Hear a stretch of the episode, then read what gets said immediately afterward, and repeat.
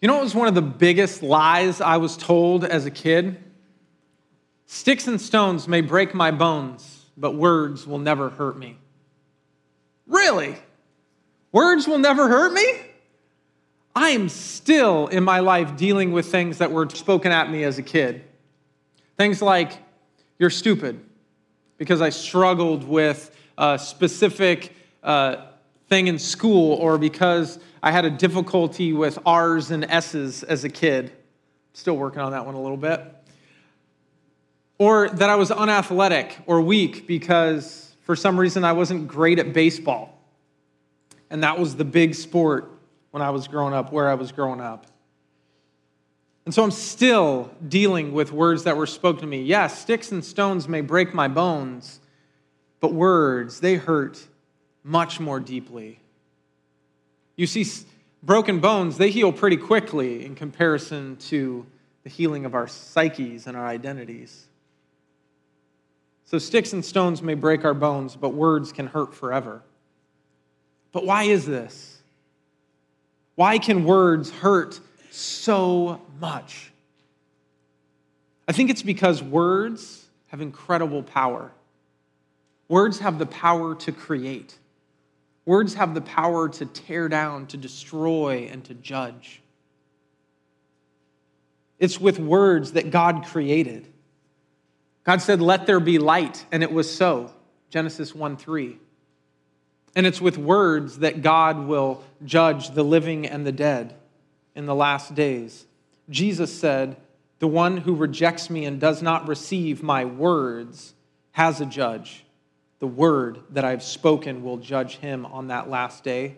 For I've not spoken on my own authority, but the Father who sent me has himself given me a commandment what to say and what to speak.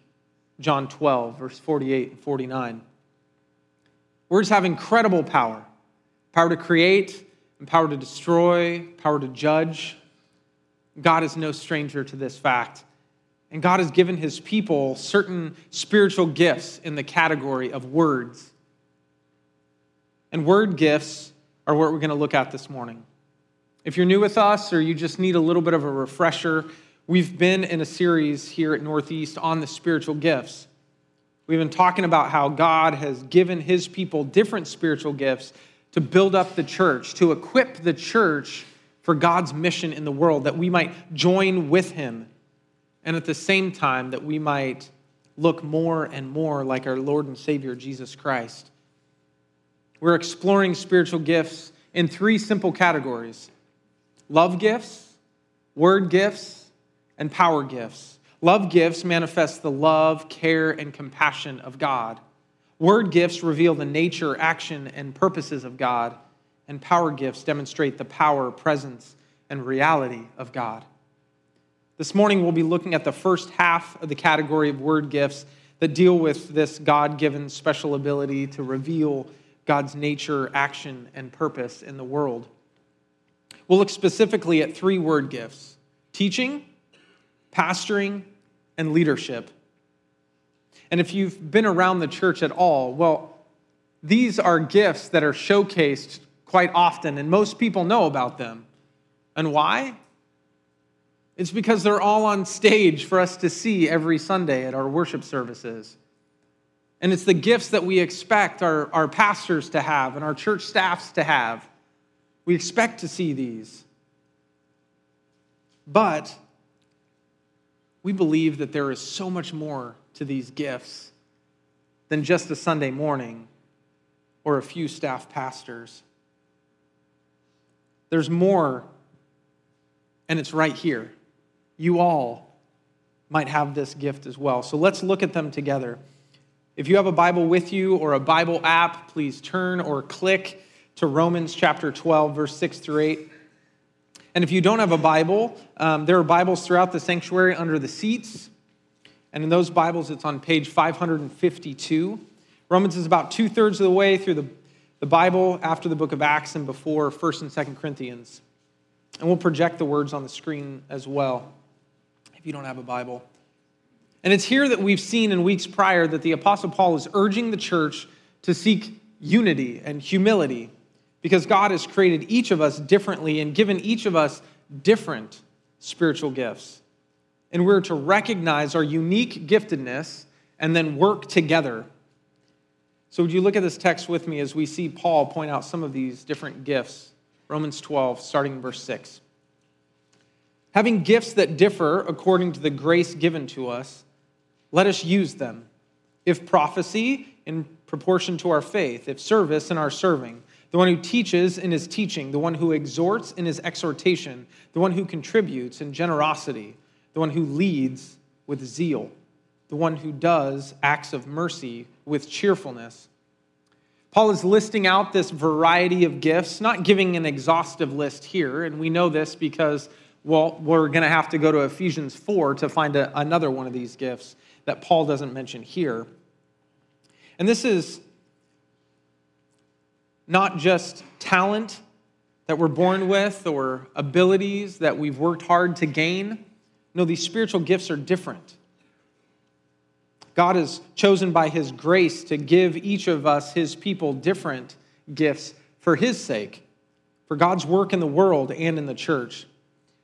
So, before we get into these three specific gifts that we're going to talk about this morning of teaching, pastoring, and leadership, I want to pause and point out that some people may have the talent to carry an audience or the ability to teach a class and not necessarily have the spiritual gift of teaching. And the same thing can be said about pastoring or leading as well. Just because someone is born with natural talent of leadership and people look to them and follow them doesn't necessarily mean they have the spiritual gift of leadership. And just because someone is really good at walking alongside someone through their life doesn't necessarily mean that they have the spiritual gift of pastoring. So, as we define these spiritual gifts, we've, we've worked hard at, at trying to define them in a sharp way so as to help clarify and parse out the, the difference between the spiritual gift of teaching, pastoring, and leadership from the talent or the ability of teaching, pastoring, and leadership. And ultimately, it isn't good enough to just teach on these matters, for us to learn something about spiritual gifts. Because the knowledge of a gift, well, that's quite different from actually opening that gift up and then using that gift. And after all, the passage we just read, well, what does it start with? It says, having gifts that differ according to the grace given to us, let us use them. So may we not just learn about these gifts and figure out which one or ones we have that God has given to us, but may we use them to God's glory and for our and the church's joy as we see God work in us and then through us through these gifts. The other thing that I want to highlight before getting into the specific word gifts is that the nature of these gifts may not lean communal. What I mean by that is this Sometimes we view the gifts as being orientated to just large groups.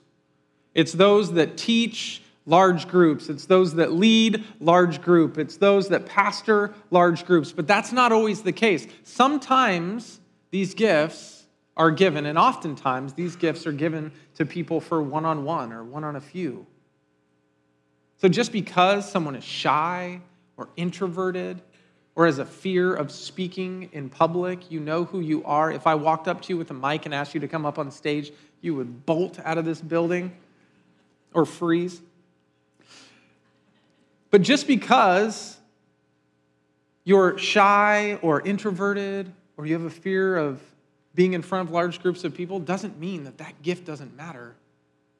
It doesn't make it any less useful in the church. It doesn't make it any less important. God has gifted people in both ways, and we need both inside the church. And before you go off thinking that I just made this up to make sure that I included everybody in the room, I'd love to point you to the Bible so that we might see it there as well. There's this couple, Priscilla and Aquila, who are mentioned six different times in the New Testament. They're co laborers alongside of Paul, and they're seen as having the spiritual gift of teaching throughout the New Testament. And there's two instances that I want to point it out to you, in that they weren't gifted to teach the masses, they were gifted to teach the few. One of them comes from Acts chapter 18, where Priscilla and Aquila pull Apollos aside. Now, Apollos was kind of a major teaching figure in the New Testament, and Priscilla and Aquila pull him aside to correct his theology, to teach him. And he's changed by it, and, and the ministry is enhanced. The second instance is in 2 Timothy 4, and it's also about teaching a small group, where it's highlighted that Priscilla and Aquila, well, they, they teach a small group of believers in their house. And so, although Priscilla and Aquila are spiritually gifted teachers, it's not to the masses. Even though they're co laborers alongside of Paul, their ministry and their giftedness is just to the few, to the one on one with Apollos, or one on a few in their house church. So, these gifts really are given to both kinds of people those that are like the masses and those that are more about the few. All right, enough of my tangent. Back to uh, the topic at hand. The first word gift that we're going to look at is the gift of teaching. As I said earlier, it's important to distinguish the spiritual gift of, versus the natural talent or the worked out ability to teach. So here's the definition that we'll use that I want to explain, and hopefully it can help us clarify the gift and help us know if we have it or not. Now, this definition is not Bible. What I mean by that is we've seen a pattern of this spiritual gift in the text, and then we've worked really hard to try to give us a, a nice, clear definition of it. So here's the definition we're going to use The spiritual gift of teaching is the special ability to study, explain, and apply Scripture to people's lives, resulting in their spiritual growth and obedience. Again, it's the special ability to study, explain, and apply Scripture to people's lives, resulting in their spiritual growth and obedience. We see this definition of the spiritual gift of teaching in action through people we know, like in our true life situations, right? You see Pastor Drew, who's clearly gifted at teaching. For many of you in the youth ministry, you've seen Pastor JP, who also has this gift. And we see it in biblical characters as well. We see it in Peter, Acts chapter 2, on the day of Pentecost. You see, Peter is just common, uneducated man. We know this from Acts chapter 4, verse 13. But on the day of Pentecost, when he's filled with the Holy Spirit alongside the other disciples, he's gifted by the Spirit to teach. And he teaches in a bold way the scriptures. He teaches from Joel, and he teaches from the book of Psalms, and he explains and he pl- applies the scripture to the crowd's lives, resulting in their spiritual growth and obedience. The passage says that they were cut to the heart. And they ask, What shall we do? Asking, How can we be obedient to this teaching that you've just given us? And Peter responds, Repent and be baptized. If you don't know this story, I would encourage you to read it. It's quite phenomenal. Acts chapter 2. And not only is it incredible for the way that it shows us this teaching gift, but it's also incredible just to see the power of the Holy Spirit in action. This kind of teaching, though, can really stand apart from the ability to teach, and that the Holy Spirit uses it to produce spiritual growth and obedience to the Lord. And there's joy that accompanies the using of this spiritual gift. Many times, those things just aren't present with the talent or the ability to teach. Also, the spiritual gift is not always done with the grand and the bold of Acts 2. Sometimes it's done on the one on one through people like Philip and the Ethiopian eunuch. Where in Acts chapter 8, Philip teaches this man about Jesus and the gospel. There is spiritual growth in the Ethiopian's life, and there is obedience in following Jesus. So let's look at that passage together. Acts chapter 8, verse 26 through 38. Acts is the book just before the book of Romans. And if, again, if you're using those black chair Bibles, it's on page 534. Acts chapter 8 starting in verse 26. Now, an angel of the Lord said to Philip, Rise and go toward the south to the road that goes down from Jerusalem to Gaza. This is a desert place. And he rose and went, and there was an Ethiopian, a eunuch, a court official of Candace, queen of the Ethiopians, who was in charge of all of her treasure. He had come to Jerusalem to worship and was returning, seated in his chariot, and he was reading the prophet Isaiah. And the Spirit said to Philip, Go over and join this chariot. So Philip ran to him and heard him reading Isaiah the prophet and asked, Do you understand what you are reading? And he said, How can I unless someone guides me? And he invited Philip to come up and sit with him. Now, the passage of the scripture that he was reading was this Like a sheep, he was led to the slaughter, and like a lamb before its shearer is silent, so he opens not his mouth. In his humiliation, justice was denied him. Who can describe his generation? For his life is taken away from the earth. And the eunuch said to Philip, About whom, I ask you, does the prophet say this? About himself or about someone else? Then Philip opened his mouth and began beginning with the scripture, he told him the good news about Jesus. And as they were going along the road, they came to some water, and the eunuch said, See, here is water. What prevents me from being baptized? And he commanded the chariot to stop. And they both went down into the water, Philip and the eunuch, and he baptized him. So we see in this example what the spiritual gift of teaching is. It's the special ability to study, explain, and apply Scripture to people's lives, resulting in their spiritual growth and obedience. Like the Ethiopian being taught by Philip, it results in spiritual growth, giving of his life to Christ, and obedience to Jesus, even to baptism. I would encourage all of us to pray and to, to seek the Holy Spirit to see if this might be a gift that God has given to you. Is it a gift that He desires to use in you and through you for God's kingdom? If God has given you this gift and you're not currently using it, I would encourage you to stop by the spiritual gifts opportunity wall and, and, and see the different opportunities to use that gift among us because we do need you. And if God has given you this, this gift, let me tell you, please use it humbly this is one of the few gifts that comes with a warning. And if you do have this gift, I would encourage you to read James chapter 3 verse 1.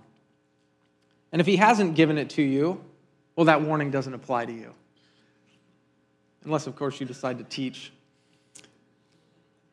But who around you is spiritually gifted to teach?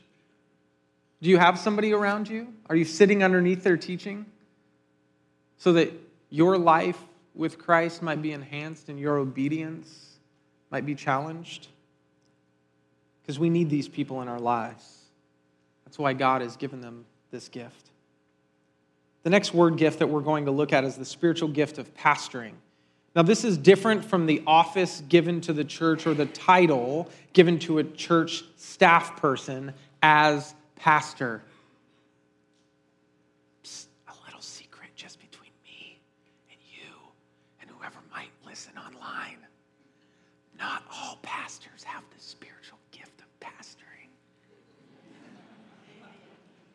Ooh, I got an amen for that one. I'm in trouble now. Sometimes pastors are gifted in something else. Sometimes they're gifted evangelists. Sometimes they're gifted exhorters. Sometimes they're gifted leaders. But they have to work really hard to gain the ability to be able to walk alongside people. Now, this can be bad news to some of us, or it can be good news because we need each other, and pastors also need other leaders in the church to fill their gaps. None of us can be all things to all people perfectly. So let's look at the spiritual gift in the Bible and see how we can maybe get a definition of this to clear up some of this for us. Ephesians chapter 4, verse 7 through 20. It's a bit further back in the New Testament after the Corinthian books, Galatians, and before Philippians. Again, if you're using the black chair Bibles, it's on page 568 in those Bibles. In the book of Ephesians, the Apostle Paul is writing to the church in Ephesus, and he's speaking about gifts. And right after speaking about some of these gifts, he demonstrates his own spiritual gift of pastoring or shepherding of the people. Listen and see these gifts, but also notice how Paul puts his gift on demonstration for us, this spiritual gift of pastoring or shepherding, as it's called here. Ephesians chapter 4, verse 7 through 8, and then 11 through 20. Starting in verse 7. But grace was given to each one of us according to the measure of Christ's gift. Therefore, it says, when he ascended on high, he led a host of captives and he gave gifts to men. And he gave the apostles, the prophets, the evangelists, the shepherds, and teachers to equip the saints for the work of ministry, for building up the body of Christ, until we all attain to the unity of faith and in the knowledge of the Son of God, to mature manhood, to the measure of the stature of the fullness of Christ so that we may no longer be children tossed to and fro by the waves and carried about by every wind of doctrine, by human cunning, by craftiness, and deceitful schemes. Rather, speaking the truth in love, we are to grow up in every way into Him who is the head, into Christ, from whom the whole body, joined and held together by every joint with which it is equipped, each part is working properly, makes the body grow so that it builds itself up in love. Now, this I say and testify in the Lord, that you must no longer walk as the Gentiles do in the futility of their minds. They are darkened in their understanding, alienated from the life of God because of the ignorance that is in them, due to their hardness of heart. They have become callous and have given themselves up to sensuality, to greedy, to practice every kind of impurity. But this is not the way you learned Christ. Did you notice how Paul names some of the spiritual gifts, one of them being shepherding or pastoring. And then he starts speaking about his care and his concern for them. Paul is showing that he feels a responsibility for their spiritual growth and he's trying to, to lead them and protect them. And because of how the spiritual gift of pastoring and shepherding is taught in the New Testament, we have come up with this definition for the spiritual gift of pastoring the spiritual gift of pastoring is the special ability to spiritually concern and care for people and assume responsibility for their spiritual growth by leading, modeling, and protecting them. Again, it's the special ability to spiritually concern and care for people and assume responsibility for their spiritual growth by leading, modeling, and protecting them. You know, in the short time that I've been here, I've seen a few people really shine forth with this spiritual gift one of them being on staff, and Pastor Brian. He supernaturally just cares and, and shows concern for people's spirituality. And he comes alongside of them, trying to lead and trying to model and trying to protect people. But the other person that I've seen is somebody that's on the prayer team, and I experienced this firsthand.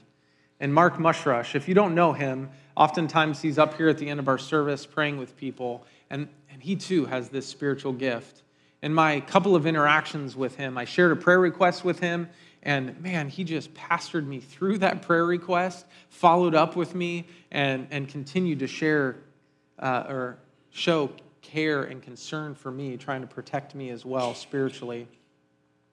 Um, so, this is one of those spiritual gifts that is one that's highlighted a lot in the church, and it's because it is so needed. We all need it. We all need to be pastored and we all need to be shepherded at times. We all go through things and we need people to come around us and show this kind of care and concern and protect us. This spiritual gift is needed in life groups. The spiritual gift is needed in children's ministries and youth ministries and adult ministries and women's ministries and men's ministries and the prayer ministry it's pretty much needed in every single corner of the church. So if you have this gift, we need you. This church, this community, we need you. Again, I would encourage you to pray and seek out God in your community to help you determine if this is one of your spiritual gifts. And if it is, please prayerfully consider one of the opportunities on the spiritual gift opportunities wall or come up and talk to one of us. And if you don't have this gift, do you have people in your life that do? people that can pastor you and shepherd you. The last spiritual gift that we will look at this morning is the spiritual gift of leadership. This, again, is a gift that can easily be confused with the talent of leadership or the acquired skill of leadership, especially in a culture like this one, where you have so many military personnel who are just so well trained in leadership. I've been amazed at how many leaders are around this place. I'm like, wow, they're everywhere. Everywhere I look, there's a leader. There's one, there's one, there's one. Just in case I miss somebody, there's others over here. They're everywhere and they're so strong, but it's it's important to distinguish the difference between the natural talent or the ability of leadership and then the spiritual gift of leadership. Simply put, the difference is this the mission of God, the people of God, and the purposes of God. If those three things always exist in a person's leadership, that person's spiritually gifted with leadership. And if those things don't always exist, or don't exist at all, it probably means that that person either has a talent or an ability in leadership. Now, let me state this if you have the talent or the ability of leadership, we still need you. There's other projects and things going on that we would love to utilize your amazing talent and ability and leadership in. In light of all of that, the definition that we're going to use for the spiritual gift of leadership is this the spiritual gift of leadership is the God given ability to identify and mobilize people to accomplish the purposes of God. It is the God given ability to identify and mobilize people to accomplish the purposes of God. And we see this spiritual gift in biblical figures all over the Bible, from start to finish. In Noah, he had a vision from God and a God given ability to identify and mobilize his family to build the ark save humanity and all of the animals that God would bring to him. In Abraham, Abraham had a vision from God to lead his family, his workers, and his nephew to a new land to make a new people. And God carried out this purpose and mission through him. Moses, God gave him a vision to free Israel from Egyptian slavery, and he had the God given ability to identify and mobilize the people of God to accomplish that vision. And the list could go on and on and on throughout all of the New Testament to the pinnacle of Jesus himself. And Jesus, of course, is not only the greatest example of this, but he's the best teacher of this as well. He teaches in Mark 10 this Jesus called them to him and he said to them, You know that those who are considered rulers of the Gentiles lord it over them, and their great ones exercise authority over them but it shall not be so among you. But whoever would be great among you must be your servant, and whoever would be first among you must be slave of all. For even the Son of Man came not to be served, but to serve and to give his life as a ransom for many. Again, this is a spiritual gift that we've experienced firsthand. Pastor Drew is an example of this being spiritually gifted as a leader that God has given a vision to. To bring Jesus to every home in the northeast corner of San Antonio. And the ability to identify and mobilize people to accomplish that God given vision. That's why we're here. But not all pastors have this gift, and not all leaders of ministries have this gift. And that's all right because God has given us the entire body all of you, the church, to work together towards his plans and purposes for the church and the world. And this is really important because the spiritual gift of leadership just often is not accompanied by the spiritual gift or natural talents to be able to carry out that vision. And if you're a leader, don't forget you need all the people around you to carry out that vision. Because oftentimes, God may give you a vision of the what, and a vision of the people, the who, but the how?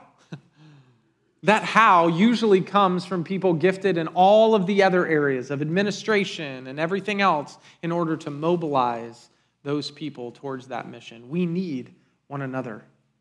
And this gift in particularly really highlights that. That said, we need to be careful also to not gift project. That is, we need to be careful to say that if you have a certain position or you hold a certain office in the church, well, then of course you have to have this specific spiritual gift. You know, sometimes we just need humble men and women who are surrendered to the Lord, to just being willing to be used in different areas of leadership without the spiritual gift of leadership. And that person needs to just humbly work alongside other people who do have that gift, empower them to use that gift for the betterment of all of us. Because this is actually the way God has designed our spiritual gifts to work in tandem, together, working together for the glory of God. Because the mission of God is way bigger than any one of us, and it takes all of us to see it accomplished. And this is why each of the major scripture passages that we've talked about with the spiritual gifts 1 Corinthians 12, Romans 12, Ephesians chapter 4 did you know that every single one of those talks about unity in the body of Christ before it talks about the gifts? Because they go hand in hand. For this is the way God has designed it different gifts to different people working together to glorify God. Again, I would encourage you to pray and seek God and seek out godly community to see and determine if you have this spiritual gift of leadership. And if you do, again, please use it among us. We need you. Check out the spiritual gifts opportunity wall. There are a lot of opportunities to use the gift of leadership in this place. And we want to accomplish the Lord's vision, and we need you. In closing, I want to give us an encouragement and a challenge. The encouragement is this there is a very, very good God behind each of these gifts, and He loves you. Do you have a relationship with that God? Because apart from the relationship with God, these gifts, well, they don't mean anything. Apart from a relationship with that God, we can't even really know the gifts. We don't even have the gifts unless we first have that relationship with God and the Lord. I want to remind you that it's for this very reason, for relationship with you, that God sent his one and only Son to die on your behalf, to set you free from sin and death, that he might have a relationship with you. And so, if you don't have that relationship, I would invite you at the end of this service to come up and to pray with one of us. We would love nothing more than to introduce you to our Lord and Savior Jesus Christ. And if you do have that relationship, are you cultivating it? Are you reading your Bible? Are you praying? Are you practicing the spiritual disciplines? Are you using the spiritual gifts that He's given you to His glory? God has grand plans for your life, but it's always attached to relationship with Him. Always. May we seek relationship with God and may we live in active obedience to the gifts and the call that He has placed on our life. If you want to talk to someone about a decision you've made, or let us know how God is moving through this series, visit nebc.ch/slash contact. Be sure to stay connected with us throughout the week on social media, download our app, or subscribe to our weekly podcasts. Thanks for listening to today's message, and we hope that you join us as we continue to make disciples on mission for Jesus Christ.